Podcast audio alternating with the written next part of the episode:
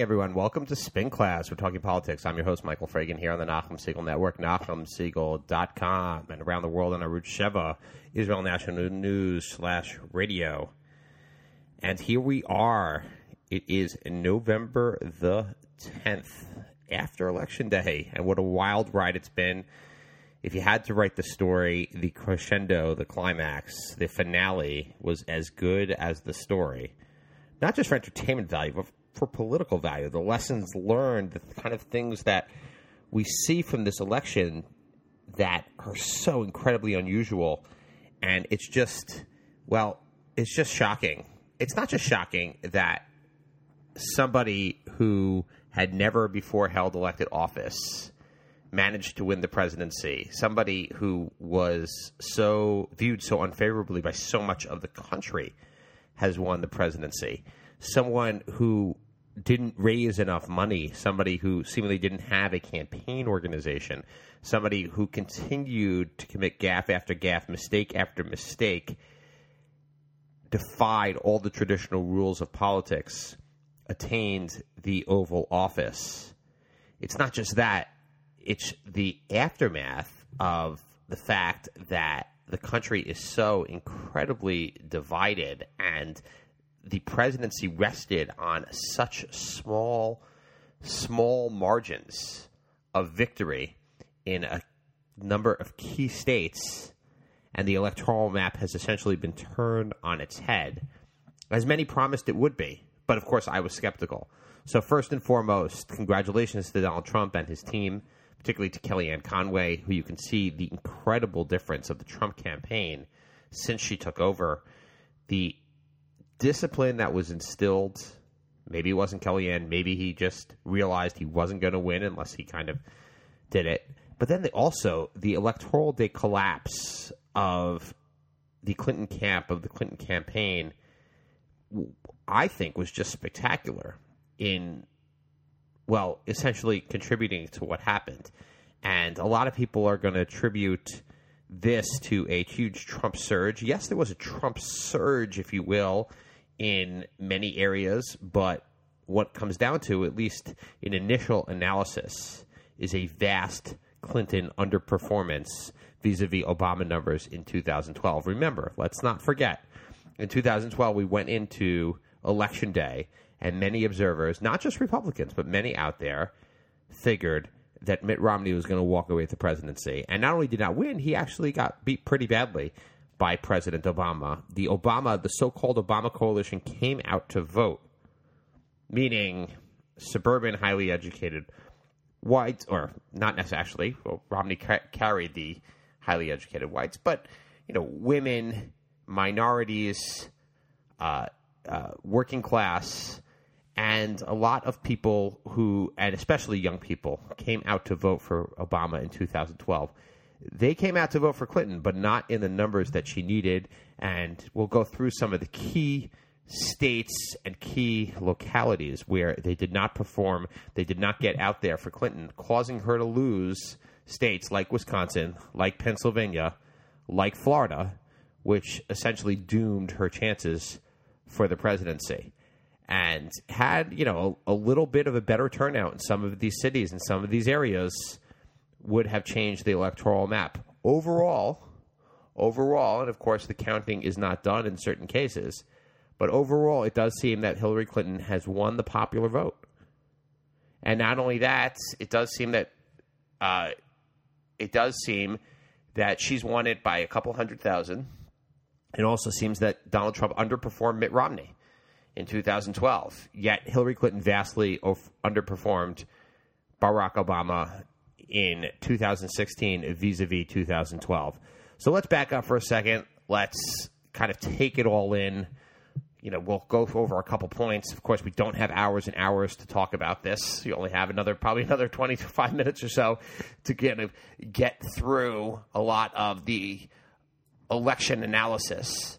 But I want to take you through some of my points, some of my understandings, and hopefully we're I'm actually going to start by analyzing some of the Senate races as well, Senate and some, you know, a couple key House races where those always get underlooked uh, or overlooked, I should say. That's the right word. They always get overlooked by people uh, going ahead because everybody wants to know about the big enchilada, what happened in the presidency. Um, one state actually remains uncalled. That is New Hampshire. Um, that's just uh, it won't be relevant ultimately to um, the margin of victory, but Hillary Clinton leads by like a thousand votes right now in New Hampshire or something like that. Um, also, pretty incredible as far as how that you know how New Hampshire voted. Uh, Hillary Clinton seemed to underperform there um, vis-a-vis her modeling. But look, who knows exactly what they did? I mean, if I'm looking at this right now, I'm looking at a Republican Party, particularly the RNC, because they seem to have a very good data operation that they had identified, ID'd their voters, and gotten those voters to the polls. Um, they had seemed to have a what I would view as a poor strategy that was well executed, meaning a strategy that probably would not have won this election, probably would not have gotten them to the finish line, probably would not have gotten them to the electoral college. But they executed that strategy and they got their voters to the polls anyway. Trump's strength and as well as their ability to win the close Senate seats, as well as not, uh, stem losses in the House and be able to overcome a lot of adversity that was well executed. They got their people. They got people out. They got people there, with the exception of, let's say, Nevada, where there was a huge surge of Latino votes. Um, it seems, and well, I guess New Hampshire also, where Kelly Ayotte lost in the Senate, and in Nevada, where Joe Heck, uh, the Republican, lost to um, uh, where Joe Heck lost his uh, Senate bid to fill the uh, uh, uh, to fill the seats vacated by Senate Majority Leader Harry Reid. Cortez Masto, she won by a couple points. Um, and, you know, certainly, certainly seems that that came out of Clark County. Huge margin, Democratic margins coming out of Clark County, where Las Vegas is, is located. But it seems that the Republicans executed on their strategy. And then Clinton had a strategy, which was to turn out the Obama coalition and then some, and you know scare people about Donald Trump and hopefully some of those vo- voters. But they didn't execute on the strategy. They did not get the numbers that they needed. And the bottom line is, you know, when you look at elections, you actually have to kind of, as I tell candidates, you got to have a bogey. What's your number? What's the number of votes that you need to win? Because ultimately, it's votes. It's not percentage points. It's not polling. It's votes. What number of votes do you need to win this election? Can you get there? Do you think you can get there? Can you put together enough votes in order? Are there enough people? Look at the data. Look at the registered voters. Look at the number of people out there. Are there enough people in these demographics you want to appeal to, whoever it is? You know, if you want to appeal to Latino voters, are there enough Latino voters to get you there? Do you need African American voters? Do you need? How do you get to that number? And the Clinton team just did not get to the number. Now, whether they and it seems that they made a concerted effort to kind of stay within their comfort zone, to stay within that coalition, to turn out those voters instead of going after white working class voters in order to do that. Um, one more point for the introduction is this: is that it just the whole thing was kind of turned on its head. The whole uh, from 2008. If you recall, in 2008 during the primaries, it was Clinton versus Obama. Where did Clinton excel? Where did Hillary Clinton get her votes from. Hillary Clinton got her votes from white working class. That was where she won vis-a-vis in that in that epic 2008 battle with Barack Obama for the Democratic nomination. She won that demographic, and this time she just either didn't. Uh, well, I mean, Donald Trump just crushed her in that demographic. I mean, the numbers I saw is 28%. Clinton got 28% of white non college educated men. Now, we talked, I talked a couple times about the angry white men. Are there enough angry white men in this country to go ahead and win the presidency? The conventional wisdom is that there aren't.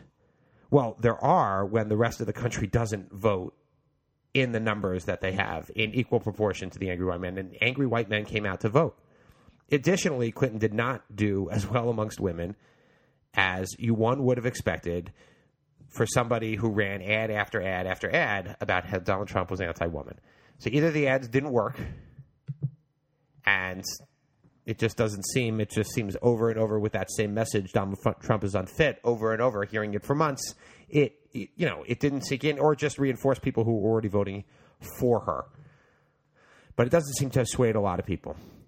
So let's just uh, now, given that introduction, given where where we stand, um, let's just look at the state of things right now.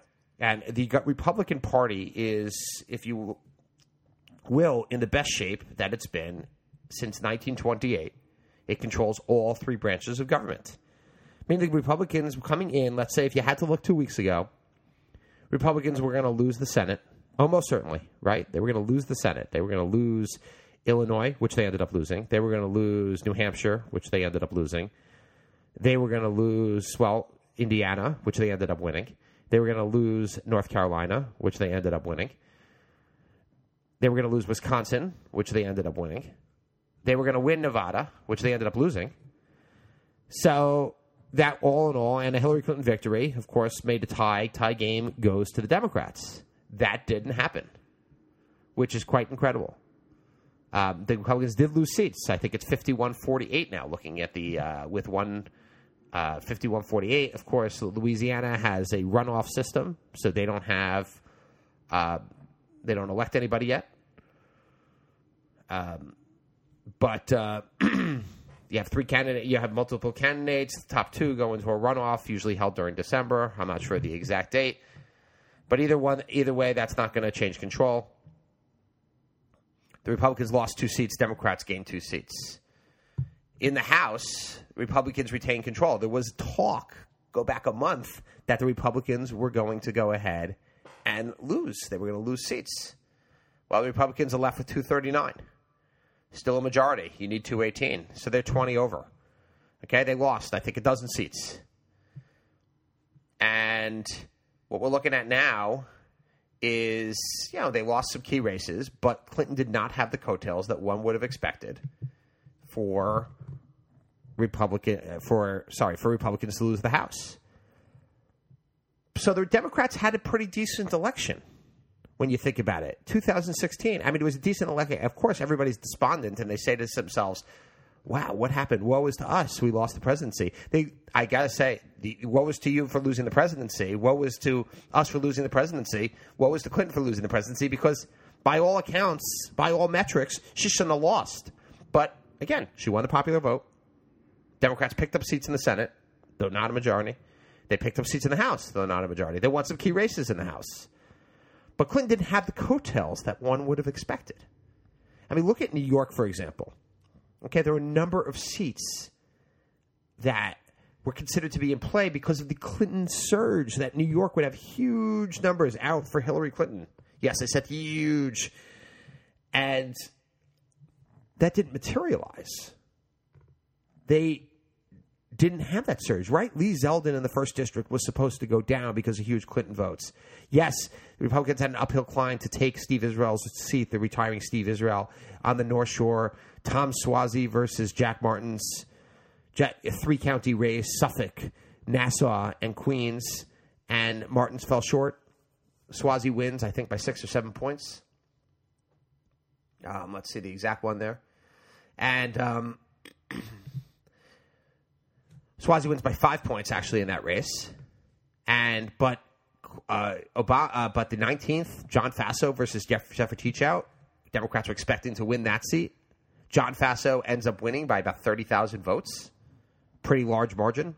Tom Reed was supposed to be imperiled. He ends up winning by about forty thousand votes in New York. Elise Stefanik was supposed to be in trouble. She ends up winning by I about 90,000 votes. Okay? Claudia Tenney, three-way race with a two, you know, with another Republican, independent Republican running in there. She ends up winning by 17,000 votes in a three in a three-way race. John Katko was supposed to be imperiled in New York. Okay? He ends up winning by about 62,000 votes. Trump's strength relative in uh, outside of New York City was quite remarkable. Trump did the best in Nassau County, New York. I think of any Republican, I probably since it, New York was carried in 1984. So, uh, lost Nassau County by about four points, won Suffolk County by about five points, and cleaned up upstate, aside from a few, a few counties.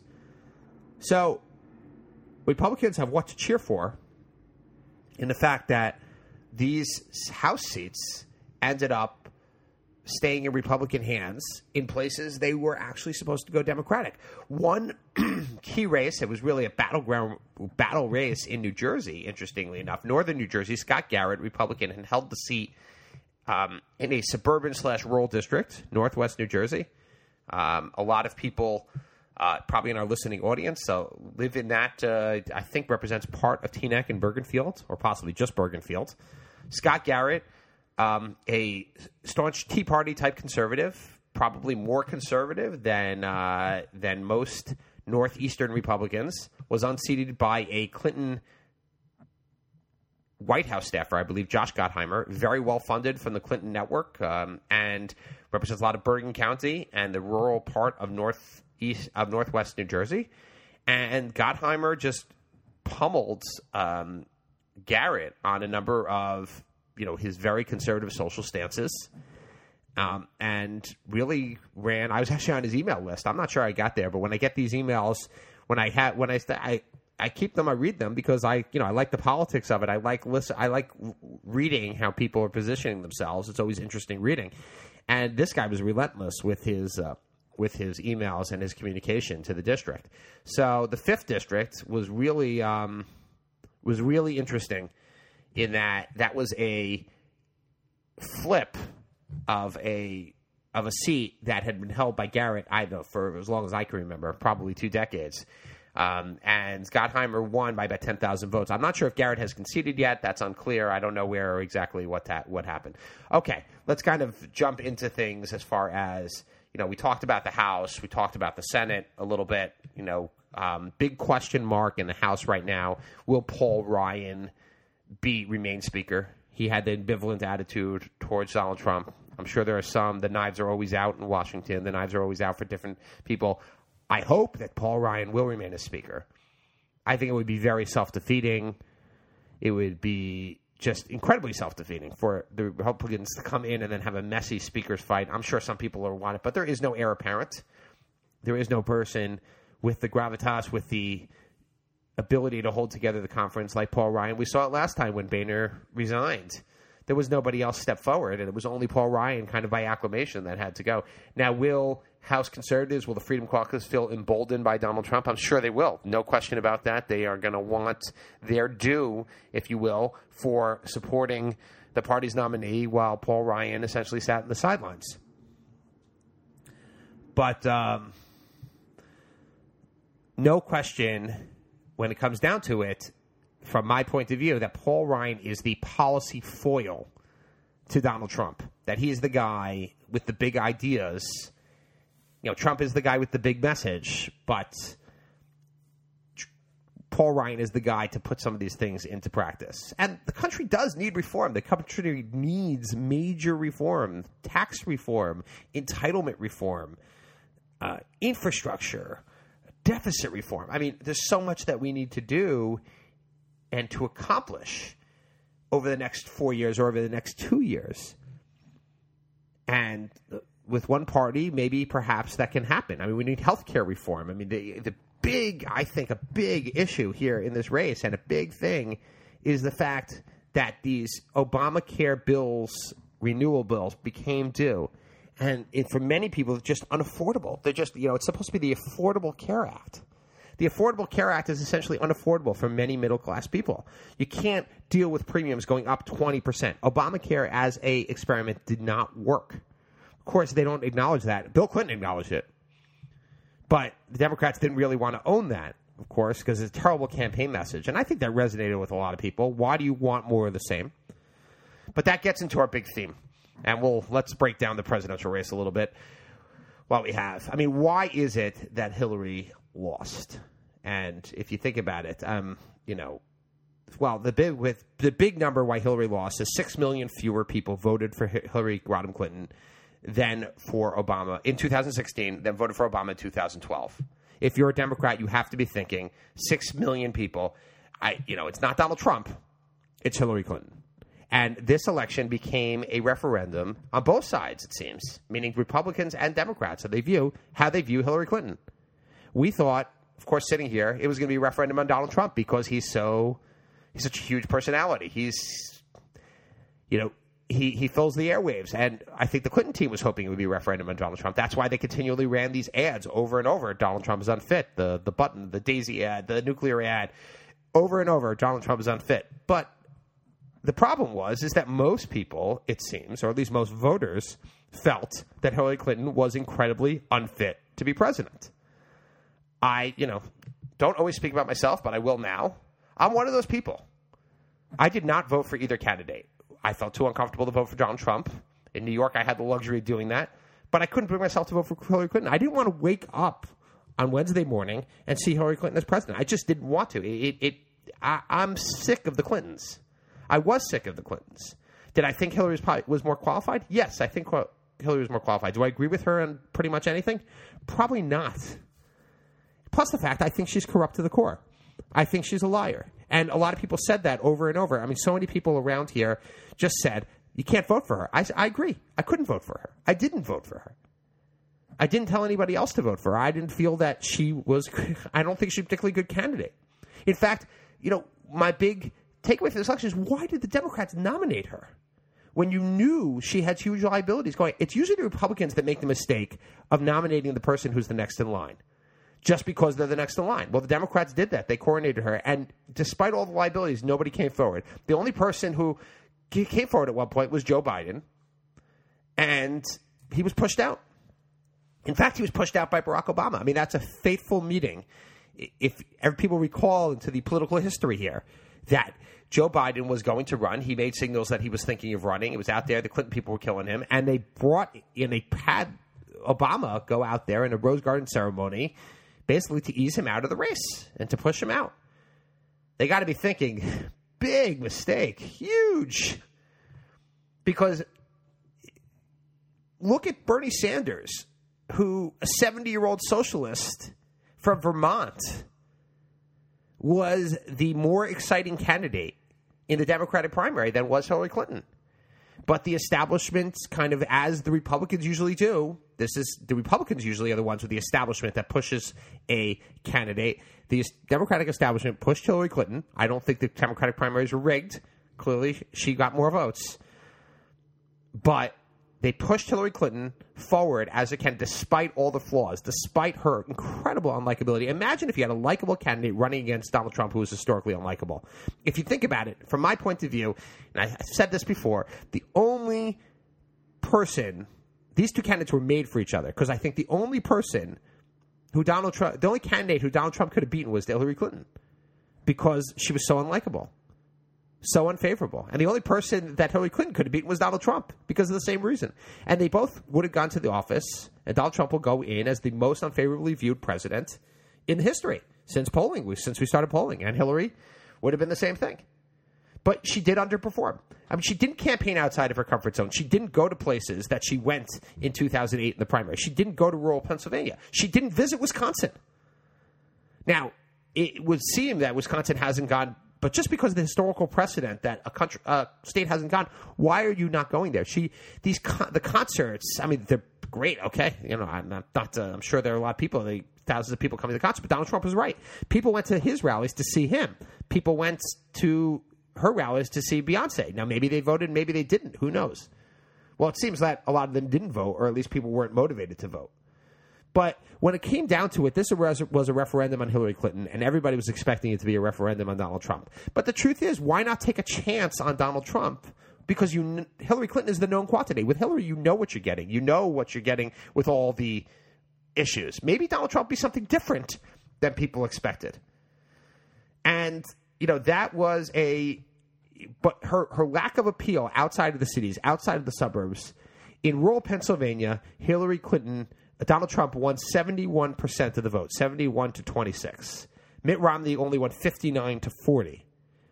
That speaks to the strength of Donald Trump and the appeal of Donald Trump in the rural areas amongst lower educated whites versus and and Hillary Clinton's weakness. There's no question about it. In Michigan, that number was 62 to 31 with people with no college degree versus 44 to 33. Mitt Romney only won by 11 points in Michigan. Those are huge numbers, and it wasn't made up in the places that the Democrats expected to win. They did not get their turnout. The Republicans got their turnout, which would have been, which would not have won them the election in a normal situation. But Hillary Clinton underperformed. There's no question. And the only person, and I'm not, this is not an excuse. This is actually an indictment. I mean, I, I feel that this is political malpractice on the part of the Clinton campaign. You have to turn out your voters. That's the bottom line. Campaigns are a business that goes out of business on election day. The only thing the campaigns are made for is to turn out votes on election day or before election day with early voting. That's the only reason you have a campaign is to do perform that function. The Clinton campaign did not perform that function. They just didn't do it. So, and what about the polls? Well, look, it seems that the polls were off. Of course, remember, every poll has a margin of error. But in the end, you can have polls and people decide not to vote. Some people are motivated. motivated. The polls showed that Donald Trump voters were more motivated. And they were, in fact, more motivated to come out for their candidate. And the bottom line is change sells. The one poll that a lot of people didn't, you know, we didn't think about over and over is that this country is headed in the wrong direction. And many people feel that way. 70% of people feel that way. Kellyanne Conway got on TV over and over. The country is headed in the wrong. That was the Trump talking point over and over. The country's headed. This is a change election. People care. People want change. And people did. And so the bottom line is, if you really want change, and you think about it, do you really want another another four years of Obama, which I say the third term of Obama, or you know, the third term of Clinton? That's not exactly a change election. Hillary Clinton was the wrong candidate for this. No question is the wrong candidate. Mike Pence, great pick for Donald Trump. His first hire, brilliant. Now, the rumor is that he didn't want him. The rumor he wanted Chris Christie. I don't care. Mike Pence solidified and, and he became much more of a Trump convert than I would have expected, and a lot of people would have expected knowing Mike Pence in his career. Mike Pence was a great hire. He solidified Donald Trump's appeal to conservatives and to evangelicals. They voted for him. Did they vote for him because of Trump? Probably not. Did they vote for him because of Pence? Probably. He probably delivered the Indiana Senate seat to Todd Young. Now, Indiana closes their polls very early, and I have to say, in the in my head, when I started hearing it was working on election day on other stuff. In my head, when he won that, when they called that race already, right, pretty much right away, that Senate seat, I was thinking that white voters, white Midwest middle class voters or low or working class voters were voting for the Republicans, and that was probably. Indiana could also be a bellwether for places in Wisconsin, Michigan, and the like, even and Pennsylvania. Similar type of demographic, and you, you saw that already, and you're probably thinking, okay, yes, the Clintons obviously didn't contest Indiana, but the Democrats did in the Senate. Evan Bayh is an institution in Indiana. He was expected to win. We talked about it in the past as being a, a key race, and definitely thought that that was going to happen. But when that came in, that was an interesting one. That was a bellwether result for us. So, just a couple vignettes now here at the end because this is just a fascinating, fascinating result here in politics. John Kasich, the Ohio governor, did not, as we know, did not endorse Donald Trump. He stayed away from Donald Trump. He had scheduled a speech for today in D.C. to outline a new Republican agenda post Trump. Well, guess what? He had to cancel that. We're not post Trump at this way at this point. Um, and let's see, let's see what can happen. I mean, there's big there's big promises on the parts. You know, Trump says he's not going to touch entitlements. He's going to spend trillions on veterans and infrastructure. At at the same time, he's going to deal with the deficit and he's going to give tax cuts. Let's see what happens. There's a lot outgoing. Now, of course, let's not forget the end of the month. You have the Trump University trial going forward in California. And Eric Schneiderman, uh, the New York Attorney General, also says he's not going to trump his Trump University suits. So it's going to be a colorful four years, I think, to say the least, for the president elect, Donald J. Trump. At least another colorful two years dealing now with Supreme Court nominees, with the with the Republican Senate, as well as the House. And Rep- Trump is going to find, you know, remember, you need 60, th- 60 senators to do anything in the Senate.